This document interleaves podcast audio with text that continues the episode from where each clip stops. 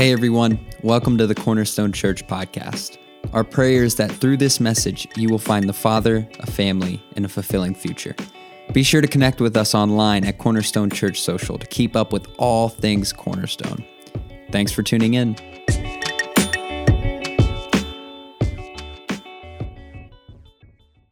are you guys happy to be in God's house today? You guys happy to be here? Thank you, Roy. Appreciate it. It is so good to be here. So good to be worshiping with everybody. I'm excited to be here and to be preaching. It's been a little bit since I was here, right? We've had 2 weeks off. We've had 2 weeks off, and so it's good to be back. I was in Kane, Pennsylvania, a place in the Allegheny National Forest at a family camp out there. And Pastor Brenda held down the fort and preached last 2 weeks. Can we give it up for Pastor Brenda for preaching so well? Yeah, we were at this family camp in Kane, Pennsylvania. It was an awesome time. Me, my wife, Jessica, our three kids went to it. We had a blast. It was awesome. It reminded me of the family camp that I used to go to whenever I was young. It was a lot of fun. One thing that was really funny was all of us fitting into the cabin. Like if you've ever gone, has anyone ever gone to one of these like church camps? Church camp? Yeah, we had some people in first, the 9 o'clock service, same thing. These church camps are so much fun. The cabins, man, they are like, 200 square feet? Like these things are tiny. They're like little tiny houses. And it's just like the ones that we grew up going to. And so you walk in and there's like the bottom floor and the top floor. The top floor is just a loft. Like it's just a loft with a bed in it. The bottom floor, you walk in and it is your kitchen / living room / dining room / office. It's like, it's everything, right? It's everything. It's all things in this one little room. And so needless to say, with a small little place like that, it was hard to find any kind of peace and quiet, right? Like that ain't happening. With 5 people, 3 of whom are 8 or under in that little tiny place, it's just not happening. Now at this family camp, I was speaking a total of, I preached 8 sermons, which was wild, preached 8 sermons and led 6 Bible studies. And so getting ready for all of those things, I needed to prepare, needed to read scripture, needed to go over my notes.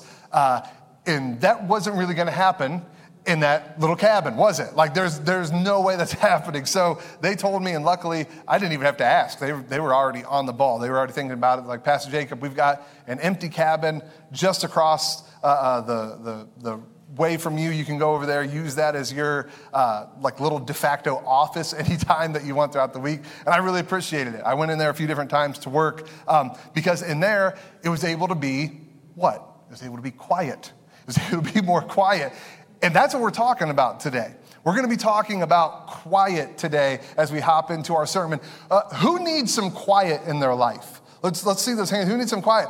Who you've forgotten what quiet is? You don't even know. It's been so long. You're like, quiet, what's this strange word that you speak of? All right, all the parents in the room said amen to that, I'm sure. Quiet. Quiet is this thing that we see pop up over and over in Scripture. It's this theme that makes itself and it resurfaces time and time again. And it's the focal point of what we're going to be reading today from Psalm chapter 62. This is a Psalm of David. If you have your Bible and you want to follow along, we're Psalm 62. We're going to be looking at the first 8 verses of Psalm 62. Now, I'm going to be reading from the New Living Translation. We're also going to have the words up here on the screen. Listen to what King David writes. I wait quietly before God, for my victory comes from him. He alone is my rock and my salvation, my fortress where I will never be shaken. So many enemies against one man, all of them trying to kill me. To them, I'm just a broken down wall or a tottering fence. They plan to topple me from my high position. They delight in telling lies about me. They praise me to my face, but curse me in their hearts. Let all that I am wait quietly before God, for my hope is in him. He alone is my rock and my salvation, my fortress where I will not be shaken. My victory and honor come from God alone. He is my refuge, a rock where no enemy can reach me. Oh, my people, trust in him at all times. Pour out your heart to him, for God is our refuge. Amen. God is our refuge. God is our refuge. He is our quiet place. And we need a quiet place, don't we? We live in loud times. Is anyone aware of that? That we live in loud times, busy times, crazy times. There's a lot going on right now, and we know all of it. We know about all of it. I was talking with Bruce Oberlin, one of the guys on staff in between, last night at our Saturday service, we were talking, and we were just like, man, there's just a lot of sad stuff going on right now, like in our church family and friends of our church family. There's just a lot of hard things going on right now. And we're like, man, what's going on? Is this something new? Is this something that we're experiencing all of a sudden? And as we're talking about it, me and him were saying, we're like, you know what? I don't think it is. I think to a degree, life is always just, it has its hard moments. It's just now we're aware of all of them. And we're aware of everybody's hard moments, aren't we? That's the gift of social media, right? It's the gift of social media. We're aware of everything. Everything that happens, we know about it. We live in loud times. We live in busy times where we know everything that's going on. And so we have stuff all over the place competing for our attention. Why do you think every single Sunday that I preach the prayer before I start to preach, I pray that God would go before us and remove any distractions that would compete for our attention? Why do you think that is? It's because we need it. Because on our own, we will get distracted. On our own, you're not here right now. You're already after service. You're thinking about that to-do list when you get home. You're thinking about that lawn that needs mowed. You're thinking about that place you're going to go eat lunch, right? Like you're already somewhere else. And so we need God's help to whoa, let me focus back in. Let me zero back in where I need to be, where I'm supposed to be, because we live in loud, busy times, and we need God's help. And we're gonna get some of that today. We are in this series, Summer Mixtape. Have you guys been enjoying the series so far? Have you been enjoying it? I hope so. I hope that it's been a help to you. Do we have any Stranger Things fans in the building? There we go. See, my 11 o'clock crowd, you guys are more honest. Our 9 o'clock crowd was like, Stranger Things, what's that? Like, yeah, right. You've watched it. This is a judgment-free zone. Like, you can say, Pastor Brenda is a huge Stranger Things fan all of a sudden. We were watching it on vacation. The new season came out, season 4. We started watching it. She'd never seen an episode, not a single one. Episode 1's playing. She's over there kind of doing some work on her computer, watching it every now and then. Gets to the end of the episode, and it's, I mean, if you've watched season 4, you know the end of episode 1's pretty intense. She goes, oh, wow. I don't know how people get into this. Like, I don't even know how you do it. We're like, oh, well, you're jumping in like all these episodes down the road. If you would give it a chance from the start and let it build up, I'm sure you would like it. Pastor Brenda is not, that was early June, okay? Early June. Stranger Things just finished season 4. Pastor Brenda has one more episode to watch, and she's fully caught up. Fully caught up. She just obliterated 4 seasons like that, right? She's hooked now. It's a fun show. It's a crazy show. Honestly, one of my favorite things about Stranger Things is its contribution to revivifying 80s music. I love 80s music. There's my fellow rockers, right? People who love 80s music. I love it. I love 80s music. So, you know, whenever they put out these episodes, it's funny because you look at the top charts on Spotify and iTunes. And you've got all these, like, new songs, but then all of a sudden you've got Master of Puppets by Metallica as, like, one of the top trends. You're going, that song came out in, like, the 80s. Like, what in the world? How is that trending all the way back at the top? It's Stranger Things, right? You're seeing all these songs. Journey, Separate Ways. That song's trending again because of Stranger Things. But the biggest one, probably the sleeper song hit of Stranger Things has been Running Up That Hill by Kate Bush. It's like the theme song of season 4. People have been obsessed with it. People do all these, TikToks and Instagram reels to this song. And the song, I won't spoil anything, but there's a character in Stranger Things. Her name is Max, and she's kind of put under a spell by the big bad guy. Like, I don't know if you want to call it a spell, if that weirds you out, a curse, whatever makes you feel better. That's what she's under. She's under this curse. And the only thing that's able to, like, snap her back to reality, the only thing that's able to bring her back is her favorite song. There's something about her favorite song that is able to, like, set her free in this moment, right?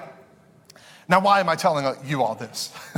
I'm telling you this because what we're doing throughout this series, Summer Mixtape, a playlist of the Psalms, is we are building a soundtrack for our lives. We're building a soundtrack for our lives. In the same way that this character, Max, needed to hear her song to snap her back to reality, to get her mind focused on where it should be, to set her free, I believe that we need to have certain songs constantly playing in our lives. We need the truth of God's word constantly playing in our lives to help snap us back to where we're supposed to be, to snap us back to reality. And so that's what we've been doing throughout this series. We've been curating a mixtape, finding some of the psalms that are a little bit of a deep track, right? We're not picking Psalm 23 and all the ones that are really well known. We're taking some of the lesser known psalms and looking at them to see what they say about us, what they say about God, what they say about our identity in Him. And our hope is that as we go through these week by week, you will be taking these psalms and playing them in your life, allowing them to be the soundtrack of your life. That's what the early church did.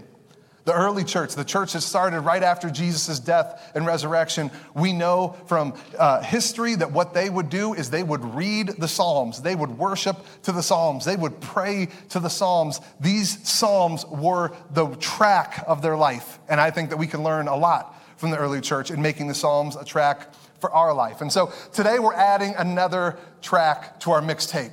We're adding another track to our mixtape. Today, if you're a note taker, our sermon title is A Quiet Place and a Quiet Pace.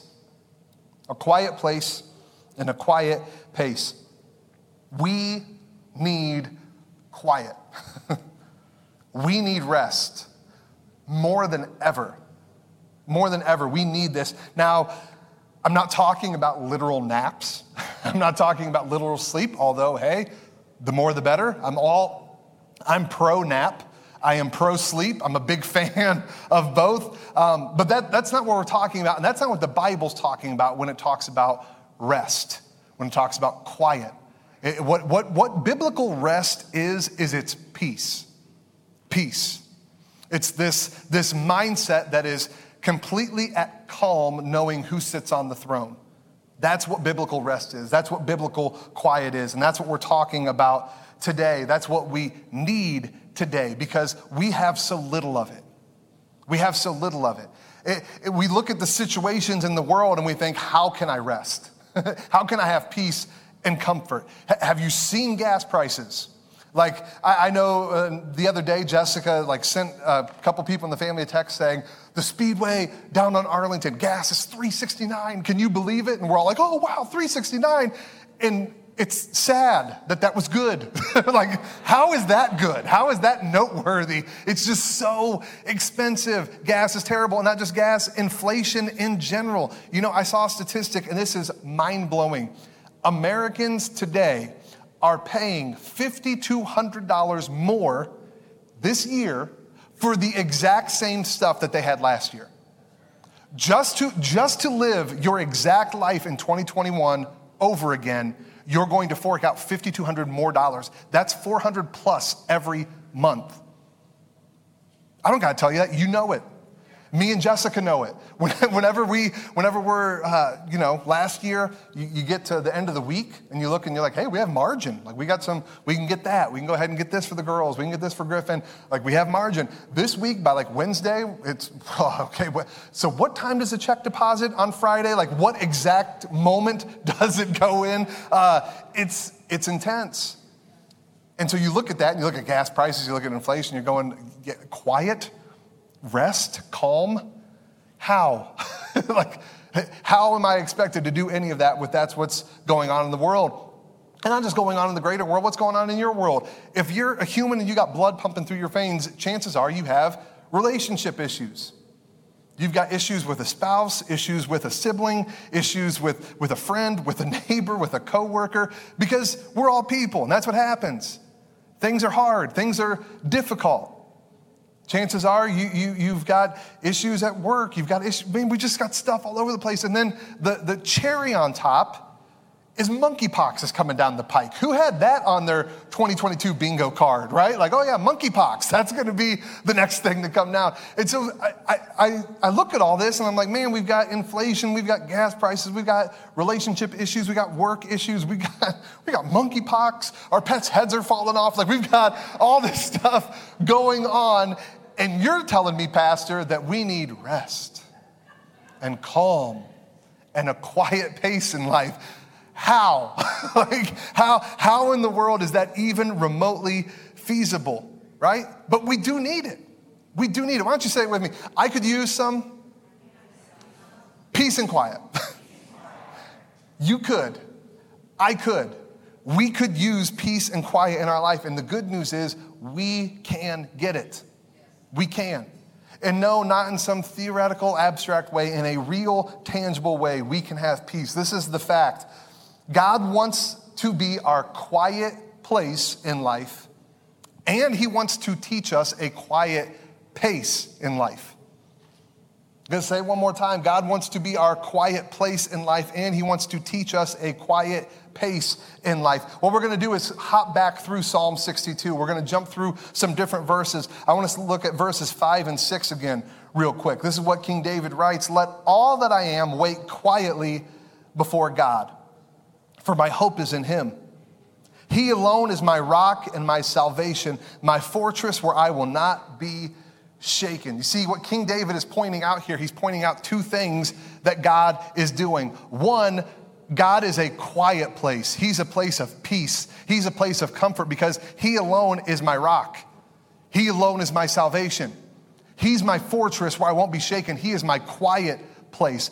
But not only that, he's not just my quiet place. He wants to teach me a quiet pace of life. Look at verse 5. Let all that I am wait quietly before the Lord. My hope is in him. King David is saying, yes, God is my quiet place. He's the place where I find peace. And God is also teaching me how to pursue him and pursue peace in life.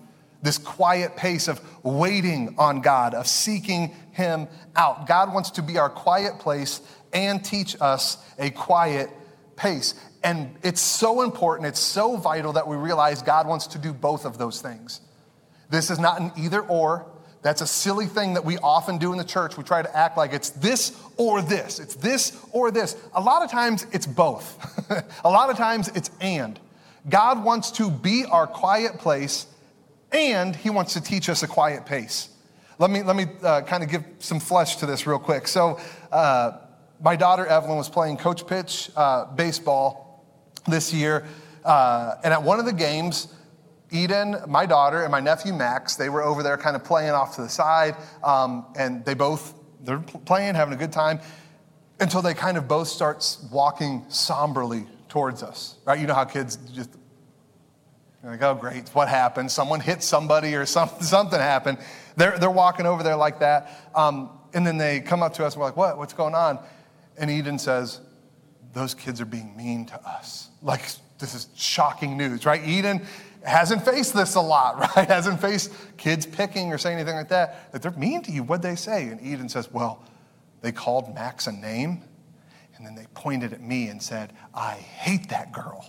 And we're like, what? I hate that girl. What in the world? I'm looking at him like, really? They said that? Meanwhile, my wife Jessica's rolling up her sleeves. She's like, this is how I go to jail. I'm about to whoop on some little 8-year-old punk who told my kid that they hate her, right? So I'm like calming Jessica down. I'm like, Jessica, hold on, don't, like, get back, right? I'm trying to hold her back. But no, we did. We Jessica, we handled it. We told the coach, like the coach was told, like, hey, this is awkward. We're not like trying to get these kids in trouble for saying this, but we don't know if they're literally just saying it to these kids or if they're saying it to other people, but you just need to be aware of this happening. And the coach's like, oh, thank you. Yeah, sorry about that. We'll handle it. So it was great, right? We rescued, saved the day. Like, all was made right in the world. But that wasn't the only thing that happened. We also talked to Eden. Jessica talked to Max. And what she told them was, hey, look, I hate that happened. I'm so sorry that happened. But you know what? Don't take it to heart. Like, Eden, that little boy saying he hates you, sweetheart, he doesn't even know you. He doesn't even know who you are. He doesn't even understand what he's really saying. So we taught them, and we're telling them, hey, this is how you process something like this. This is how you handle something like this. And you know what? If they say that again, just a little right hook. If you get your weight into the, you just deliver, and that's, you know, you can handle it. Some people instantly are now pulling out their phones looking for a new church. Like Pastor Jacob said, there's some great churches in the area. Let me find one where the pastor doesn't condone violence. No, we taught her. We taught him. We taught them how to process and handle this. And I want you to know, God wants to do the same thing for you. God wants to be your rescuer.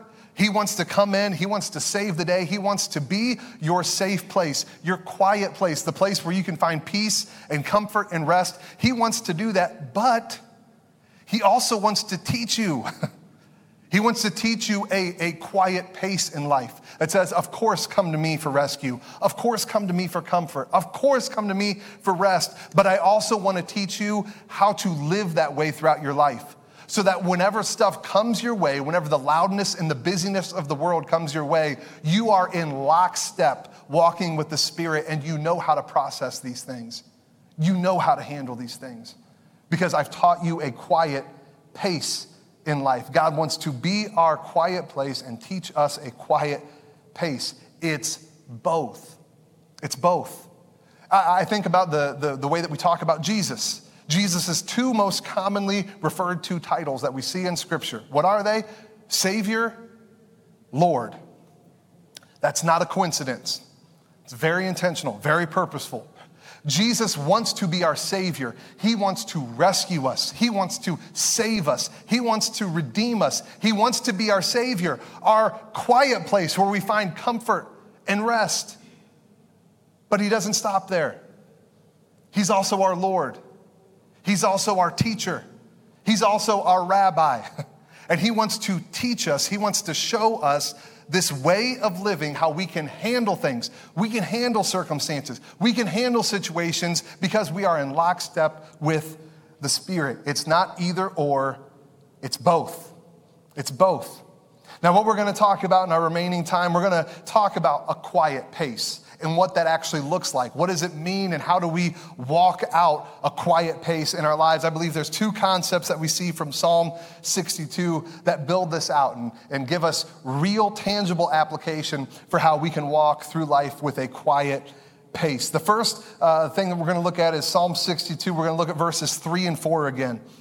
David writes this, "So many enemies against one man, all of them trying to kill me. To them, I'm just a broken down wall or a tottering fence. They plan to topple me from my high position. They delight in telling lies about me. They praise me to my face, but curse me in their hearts." Who can relate to that? Who's like, I think I just found a new life verse. Like some of that stuff, it hits so close to home. It feels like, man, I've been going through so many interpersonal issues, so many things where people have hurt me either intentionally or unintentionally. You've been going from high to low, high to low. That's what we see all throughout the book of Psalms, right? We see one psalm, David's on a mountaintop. God is good. God's my refuge. He's my strength. He's my king. I love God. The very next psalm, God, where are you? Why have you forsaken me? Are you even there? Like, it's just, whoa, like mountaintop to mountaintop and valley to valley. It's all over the place. And that's kind of life, isn't it? One moment you're singing the praises of how good God is. The next moment you're saying, I have enemies all around me trying to kill me. They delight in telling lies about me. They praise me to my face, but curse me in their hearts. That is life. That's life that we face, and this is what I want to tell you. This is the first concept we're talking about when it comes to walking with a quiet pace in life. If you want to have true biblical rest be something that you experience in your life, true biblical rest, this peace that passes all understanding, this peace that it doesn't matter what life throws your way, you're solid because you know who's the source. If you want that kind of rest in your life, this is what I'll say. If that rest is conditional on having convenient circumstances, it's never going to come. It's never going to come. If having rest, if having true peace in your life, the biblical definition of peace is conditional on having convenient circumstances, I hate to break the news to you, but you're never going to experience rest or peace or true comfort because life is not convenient. It's just not. There are no convenient circumstances. Stuff happens. Things come your way that you would have never thought or experience. Let me tell you this. So January 1st, 2022, I made a to-do list, and it was beautiful, and it was glorious, all right? Like this thing, I have stuff sectioned out by categories, like my work to-do list, my home to-do list, my personal to-do list, my book to-do list. Like I have all these to-do lists, and they're wonderful, and they're great, and they're even like organized by date. Like by this date, I'll have this done. By this date, I'll have this done. So I've got it categorized. I've got due dates by week and month. It looks amazing. So we just recently had the midpoint of the year, like a week and a half, 2 weeks ago, we had the midpoint of the year, the exact midpoint of 2022. And so I did a real quick audit of my first half. So I have my calendar open and I have my to-do list open, and I'm looking at January and I'm like, looks good. Looking at February, looks good. Looking at March, it's all right, I guess, okay. Look at April. I'm like, did I do any of this stuff? Like, I didn't get any of this done. I'm looking at May, and I'm like, oh, my goodness, I didn't get any of this stuff done here either. And I'm realizing, man, I have so many things I didn't get done. And you want to know what happened? I started to feel bad about myself. Started to feel frustrated, get down a little bit until I looked at my calendar. Because as soon as I looked at my calendar, I'm like, okay, what did I not get done? I didn't get this. Okay, what were those due dates? Let me see. Oh, well, obviously, look at what I was facing. Look at that week. Wow, what a busy week. Woo, I had so much going on that week. Who could have expected me to really get any of that done? Of course. I'll just move these things to the second half of the year. Let me look at some other tasks. And so I look at other tasks. I look at my calendar. Oh, wow, so much going on that week too, man. It's just, of course, I didn't get these things done. And I'm going through it, and I'm excusing everything I didn't do because of the circumstances I was facing. Everything. Until God hit me on the back of the head, and I realized, you know what those circumstances are called? Life. That's life, bro. And if you are waiting for these things to suddenly go away, they're not. They're not. They're going to keep on coming. And in fact, you had those circumstances at the beginning of the year too. You were just more disciplined. You were more dedicated. You were able to push through those and still get things done. But circumstances, man, those are a part of life. They come and they go. And if you are someone who's like, man, rest, I know I need that in my life. I know I need a pace of life that is just consistent and steady, and it's undaunted and it's unfazed, and I know that I need that. You will never find a good time to start doing that, ever. There's never going to be a time where you have convenient circumstances in your life. And if that rest that you seek is conditional on convenient circumstances, it is never coming. You'll just keep kicking the can down the road until one day it's too late. You don't wait for a quiet time. You make quiet time. You make it happen. That is just a reality of the world that we live in. One of the most famous pieces of scripture is John chapter 17. It's Jesus' high priestly prayer. One of the things that Jesus says in it's one of the most well-known pieces of scripture. Even if you don't read the Bible, chances are you've heard this phrase before. Jesus is talking about his followers. He's not just talking about his followers then. He's talking about his followers all the way up until today. He's talking about you if you follow Jesus. And what he says is, my followers, Father, they are in the world, but they are not of the world. And that is one of the most rich, theologically complex ideas that there is in Scripture. There's so many layers to it, so many different ways of looking at it. And one of the ways of looking at that statement actually applies with what we're talking about today, that we are in the world but not of the world. You see, in the world, we face circumstances, right? That's part of the world, is that stuff happens. There's sickness and disease and layoffs and yes, inflation and yes, sky-high gas prices. Like we just face that stuff. That's circumstances. That's part of being in the world. You just face those things. You can't do anything to change them.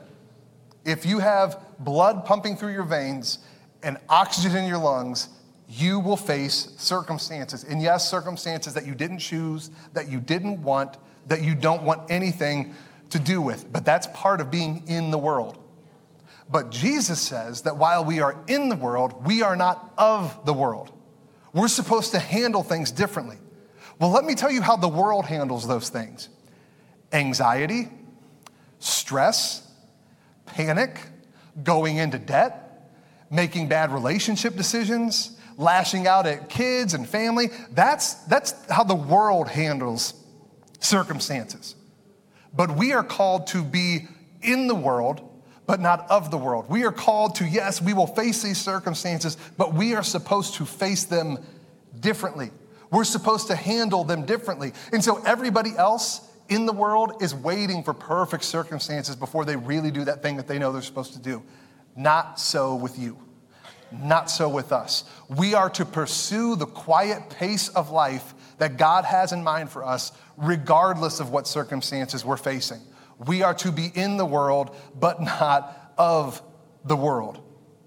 We have got to pursue a quiet pace of life.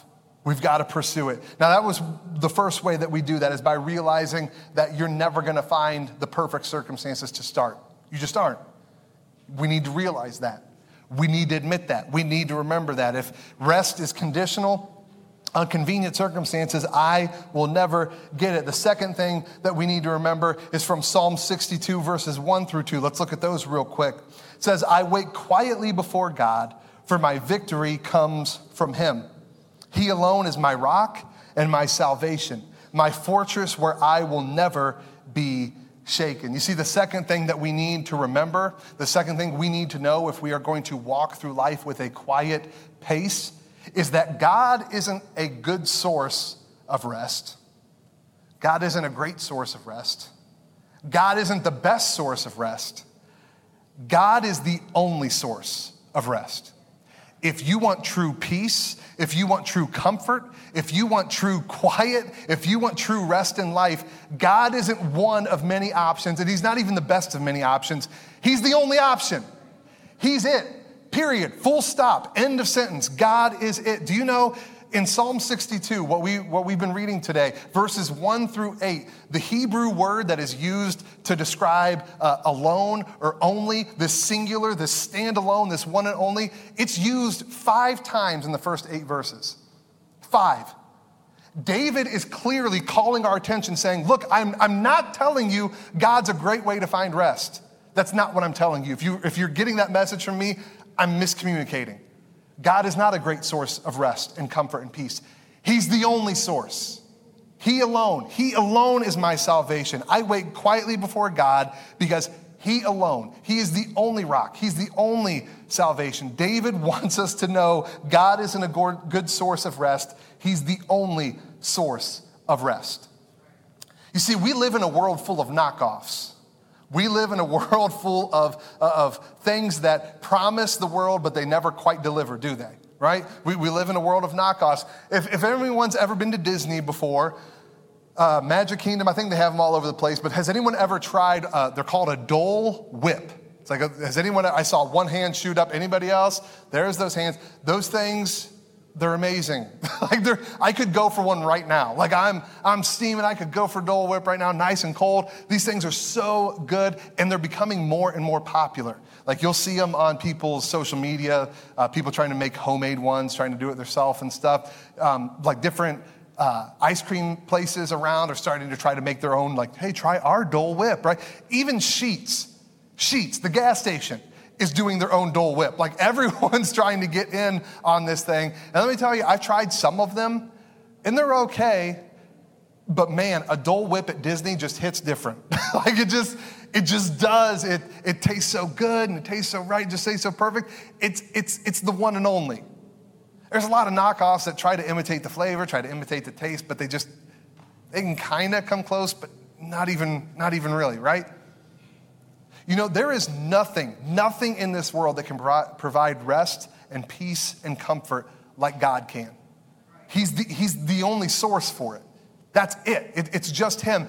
Everything else that promises it to you is a cheap knockoff. It will not deliver like it acts like it can deliver. And we look to those places a lot. We look to other quiet places a lot, trying to find that peace and that comfort and that rest. But they just don't deliver, man. We look to food, we look to substances, we look to our work, we look to relationships, we look all over the place to try to find this rest and this comfort, but man, it just doesn't deliver. At most, it can deliver for a season. That's at most. I know whenever we went looking for Halloween costumes, it might have been last year, maybe the year before, I can't remember, but we're looking for Halloween costumes, and there's the good ones that are like the official, like the officially licensed ones, and they're like $80, right? They just cost so much money. Or there's the knockoffs, right? There's the ones that cost like $20. And they, like, from far, they look all right. Like, you come walking up, you're like, oh, there, we'll get one on this one. And so you walk up. And the funniest thing about these knockoffs is the names for them. So we're talking about Stranger Things, right? Stranger Things, we're talking about earlier in the sermon. The knockoff brand for Stranger Things costumes, kid you not, is called Unusual Events.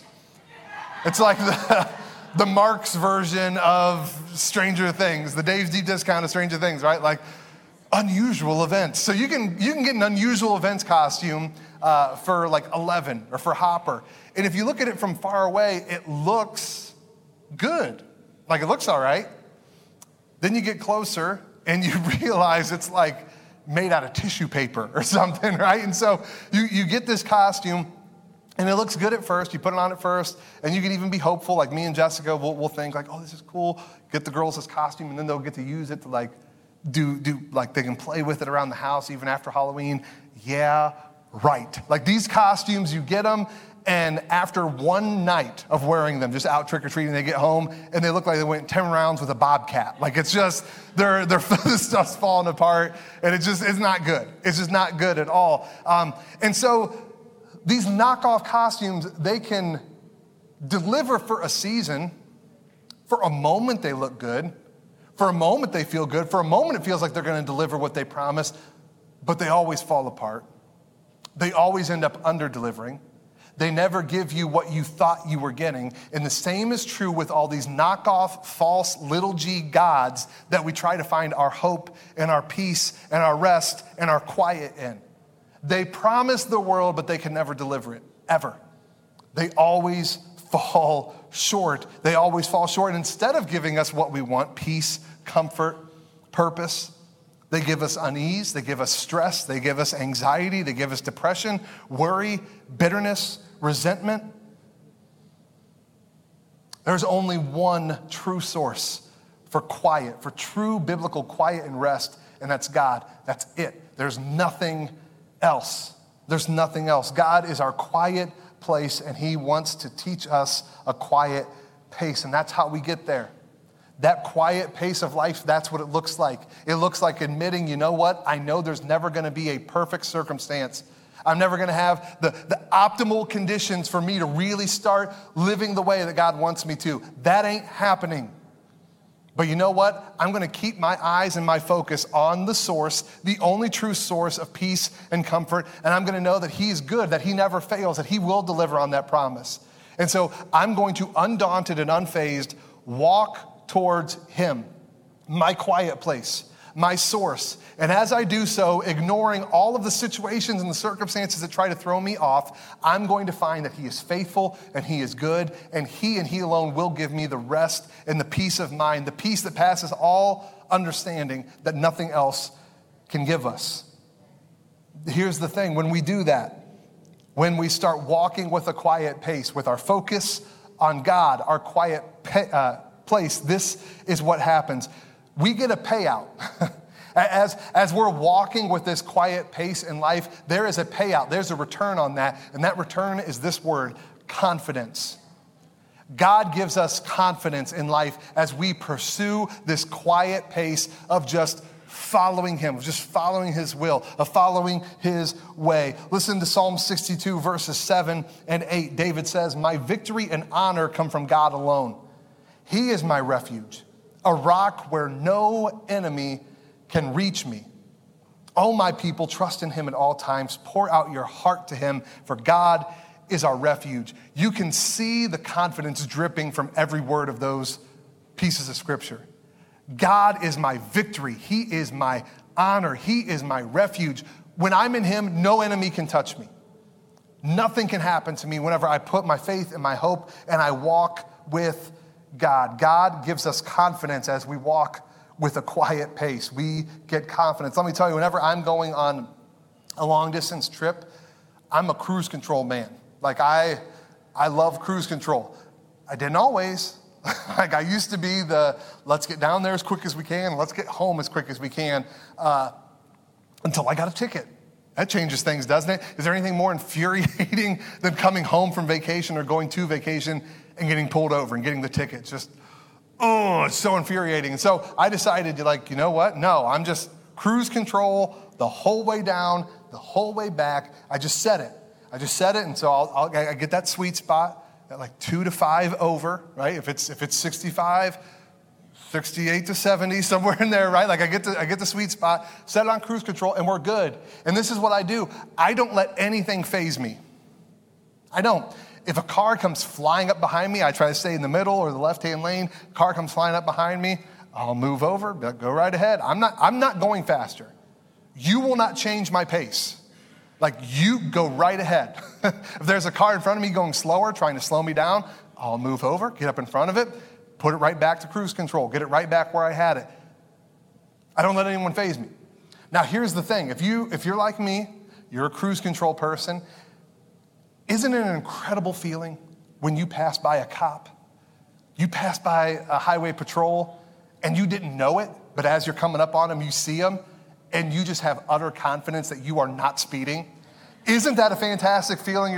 You borderline feel like aggressive. Like, yeah, what now? Like, oh, you got a problem with me, officer? Because you can't do nothing. I didn't speed. I was going the speed limit. Like, I'm good. And you look at all the other cars around you slamming on their brakes, hitting the brakes, and you're like, not me. Like, I haven't had to tap this bad boy in like the last half hour because I've just been at the same consistent, steady pace. I haven't let anything throw me off.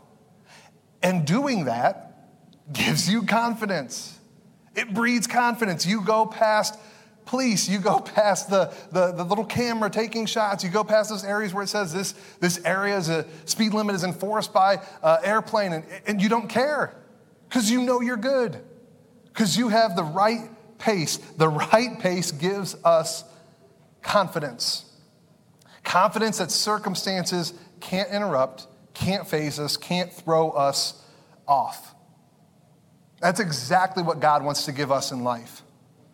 And as we do that, as we focus on Him as our source, as our strength, as our shield, as our salvation, as our quiet place, our place of peace and comfort and rescue, as we do that, and we walk towards Him unfazed by what's happening around us, saying, you know what? I'm never going to have perfect circumstances. I'm not going to let anything slow me down or speed me up. I'm just going to keep doing what I know I'm supposed to do, the steady, consistent, quiet pace. As we do that, God proves Himself to be faithful. And when we see Him faithful, guess what it does to us? Gives us confidence. Gives us steel in our backbone. We're experiencing this at Cornerstone. We see this happening. Confidence, it's our word for the year, right? If you've got your Cornerstone bracelet, if not, you can grab one. I think we've still got some by our merch wall out there. But our word for the year is confidence. That's the word that we're claiming for this year, that we've been believing for this year. And we are experiencing confidence because we as a church have been trying to walk with a quiet pace this year. Just an undaunted, unfazed. We know what God has called us to do, and nothing come hell or high water is going to throw us off of that. So let me give you some examples. We knew that God was calling for us to start a Saturday service. We needed the extra space. We need it. Especially summer is a harder time because people are out on vacation. People are doing sports events for kids. But man, during the fall, during the rest of the year, it gets packed in here. And we need the extra space. Now, guess what circumstances told us to do? Hey, summer's coming. You don't need to keep doing Saturday services. Oh, man, there's not as many people here. Just stop it for a season. You can start up later. Just pump your brakes a little bit. Just stop, refocus. But we knew, no. This is something that we know we've needed to do, that God has put on our church's heart to do to create more room. And so we're going to keep doing it. And guess what? God's proven Himself faithful. Last night, we had a great crowd here. And we had a crowd of people who, get this, would not be able to come at any other time. People who their only opportunity to worship is Saturday night. They work on Sundays. They have other things going on Sundays. So this service means so much to them. And we see that, and we see these people worshiping and saying, man, how much it means to connect and be part of a church family. And that gives us confidence knowing, you know what? We stayed that steady pace. We didn't slow down. We didn't pull back. We didn't speed up. Nothing like that. We're doing what God called us to do, and he's proving himself faithful. And it gives us confidence. Our Here and Now campaign, everything in the world is telling us, slow down. Hello, we're like in crazy inflation right now. The world, we might be undergoing a recession right now. We won't know until the second quarter numbers are in, but we're probably already in one. Just pump your brakes. You don't need to build that building now. Just maybe later down the road. Just slow down a little bit. But we're not. Like we're not, and we're not being unwise, right? We're talking with our builders. We're talking with the people that we've been working with. We're making sure we're doing everything wise, everything as smart as we can. But we're not slowing down. But we're also not speeding up. We're just keeping the same steady pace that we know God wants from us. And you know what's happened? Guys, we are about $30,000 away from hitting the $500,000 raised mark. That is incredible. That's only God type of stuff. That's miracle stuff. That's since March 2021. That's absolutely incredible. And we're seeing God be faithful. And guess what that does? That gives us confidence. Like, well, let's just keep pushing forward because we know he is proving himself faithful. We're keeping our eye on him, our source for peace. And we're ignoring these things that are trying to knock us off of his path. And guess what he's doing? He's showing that he's faithful, and it gives us confidence. The last thing, we've had some people who have been raised up and brought up through Cornerstone, some awesome people who have either been on staff or they're ministry partners, and they've gotten to a place where they are able to pursue ministry at other churches. Other churches are like, man, this person's great. We'd like to hire him, or we'd like to have him here. And we send these people out because guess what we believe at Cornerstone? We believe the kingdom of God is a pipeline, not a puddle. We don't believe that it's for us to hoard all of our resources and all of our people. No, you can't go anywhere else. We don't want you going. No, there is nothing more exciting and invigorating than raising up leaders here and sending them out with Cornerstone DNA to other places to carry that. We love that. But guess what? It doesn't make it any easier when they're gone, right? Like you've got things to fill and ministry partnerships to fill. And it's like, wow, everything's telling you to just slow down a little bit, pull back. Oh, don't be so aggressive with this ministry or do this, because do we really have the people? Are we really going to be able to do it? And we're not letting that phase us. We just keep stepping up. And guess what happens? God proves himself faithful. And people step up. People fill the spots. People that we didn't even know are like, hey, I can do that. Hey, I would love to be able to do that. And they're filling in the spots. And God is filling back in because guess what? He's good on his word. And he actually is faithful. And he actually does give peace and quiet and comfort. When you walk with a quiet pace, you get confidence. That's the payout of it. And God wants that in your life. I'm going to ask the worship team if they would come back up. As they do, I just want to reiterate and re-stress how important it is that we get this. Everything in the world right now, everything is trying to speed you up, slow you down, take you off of the course that God has in mind for you. It's trying to fill you with worry, with depression, with anxiety. That is every single message that you're getting. And in the middle of that, you have got to remember, you know what? I got to remember who my source is. I've been looking for peace and quiet and comfort and rest in all the wrong places. The world's never going to be able to deliver it to me. All it's going to give me is depression and anxiety and anger and resentment and unease.